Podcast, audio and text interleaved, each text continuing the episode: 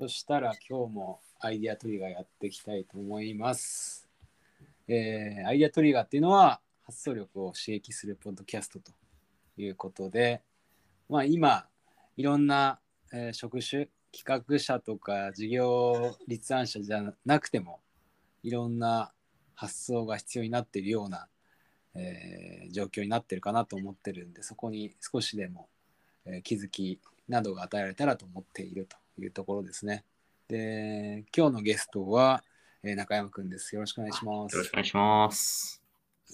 次はちょっとマニアックなニュースをあえて取り上げたんですけ ど、あの、まあ、あの、以前、うんていうかまあ直近、あの、知床のあの観光船の事故ありましたけど、うん今日はちょっとその、あの、お話というそのものというより、今なんかまさに捜索活動で、うんうんえっと、結構、その、船が沈んでるところが深いんですよ、今回。おーなるほどね。通常のダイバーが行けないみたいな話があって、うん。で、飽和潜水っていう、うん。技術を使うんですけど、うん。あの飽和潜水って何っていうのが確かにね。自分自身も気になったんで、うん、あのし解説してる記事を見てみたら思った以上にすごいことやっててびっくりしたっていう、まあ、そういう内容。容。はいはいはい。あの一般的にその何ですかねその海にこう潜るときになんかまあ、まあ、10メートル以内とかだったらまあまああの訓練してるダイバーとかだったら全然いけるんですけどもうん。あの深くなればなるほどうんあの基本的には自分の体の中にある酸素うん。っていうところと、あとその水圧うん。っていうところのなんかバランスがだんだん保てなくなるんですね。うん。で、深く行って、で、その後に、えっと、またすぐに潜る、えっと、海の地上の方に戻ろうとすると、うん。あの、潜水病って言って、うん。体の要は酸酸素の中、酸素だったり窒素だったりっていうところが、えっと、バランスおかしくなって、あのうん。もう全然、あの、酩酊状態になるっていう、まあ、ん結構危ない、でも最悪、あの、人によっては亡くなる人もいるみたいな形なんですようんすごく命がけのお状態です。で実は宇宙に行くよりも、その海の中深く潜る方が人間って難しくて、おおなるほど。はい、なんですよ。あの、宇宙は宇宙で当然難しいんですけど、海は海で、えっと、めちゃめちゃ深くまで行くっていうのは、実は友人だとめっちゃ難しいです。あの人間が行く場合う。んなるほどね。なんで結構、その無人のロボットでああ。行くんですけども、うんうんうん。まあ、とはいえ圧倒的な水圧に耐えなきゃいけないので、うん。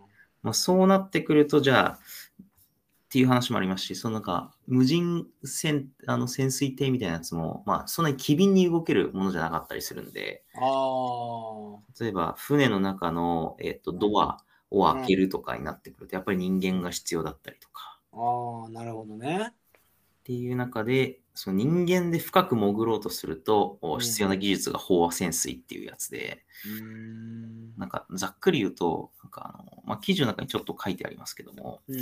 えっと、なんかその加圧室って言って、なんかそのうん深く潜った際のうん。水圧と同じ環境を、なんかこう、人間が人工的に作れる。ああ。部屋があるんですよはいはいはいうんそその部屋の中に1週間くらいですかね、いて、体をもう深い海に潜った状態と同じ慣れた状態にさせてからうんうん海に潜って、うん。で、その後に、えっと海からまた上がってきたら、今度はうん地上の水圧にうんうんなんかこう近いような形に徐々に慣れさせてって最後に地上に出るっていうのをやるんですよ。うん。ああ。で大体1週間1週間みたいな感じでめちゃめちゃ長い時間かけて水圧鳴らさなきゃいけないっていう。えーえそれってその施設うん、は地上にあるえっとこれは加圧室は、えっとお同じその水深の中に行きますと。あの要は、えっと、深い潜りたい場所に一緒に行きますっていう話ですね。の、はああそうかそうかそれでなんか潜水艇みたいので行っいて、、で、でその潜水艇の中はそんな中に加圧室み水たいなの圧あーそうそうそがう最初はないんだけど徐々にそこをかけてくんだかけてくみたいな話らしく、あーめちゃめちゃ大掛かりななんですよ。るほどねすごいなすごいんですよ。で、世界でこの飽和潜水ができるうーダイバーというか技術を持つ国ってそんなに多くないんですよ、世界で。えそうなんですよ。で、大体なんでこんな飽和潜水っていう謎の技術作ったのっていうと、あの、もともとは潜水艦が、えっと、うん沈没した時に救助するための技術なんですね。はあ、そうなんだ。あだから潜水艦の数を結構持ってる国じゃないと運用できないんですよ。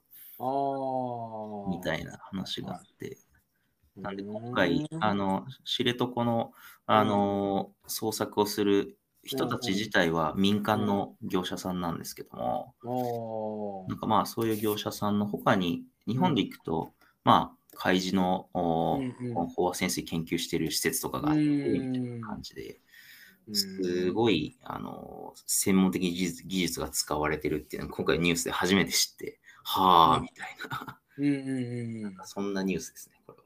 うん。なるほどね。なんかやっぱりこう海で囲まれた国だからこそのこう技術の発達だったりとかするのかね。あそうですね。で、これでいくと、例えば、えっと、アメリカはちょっと前になんかこの辺、あの、よ予算の投資やめちゃったんですよ、結構昔に。へえ。で、今もあるのは多分イギリスとか、あとうんフランスもだったと思うんですけど、ううんん。飽和潜水強い国って結構、あれなんですね、バイネームで上がるんですよね。うんうんいう感じですね。ううん。ん、なるほどね。よく知ってるね。いや、あの、これ、ニュースを見たときに、何これってなって、そのままウィキペディア飛びました ね。そうそうそさすが。う。いやいや、あほら飽、和潜水に興味を持つ。飽和潜水に、だからもう、今日のリスナーの皆さんも、ぜひと思ってるんですけどあ。あ、う、なんるほどなるほど。そうですね。うんうんまあでもそういう意味ではそれぞれの国の地形とか特色によって固有の技術が発展してんだろうねこういうような。あ、そうですね、そうですねう。んだから、今回でいくと飽和潜水になりますけど、うんやっぱり例えば、原子力発電所とかエラーが起きたら、基本的にはフランスの研究者が送り込まれるんですよ。ああなるほどね。そうなんですよ。やっぱうりん、、どの国がめっちゃ強いってあるんですよ。うん、確かに確かに。そうそうそうですね。うーん了解です。じゃあ次行きますか。そうですね。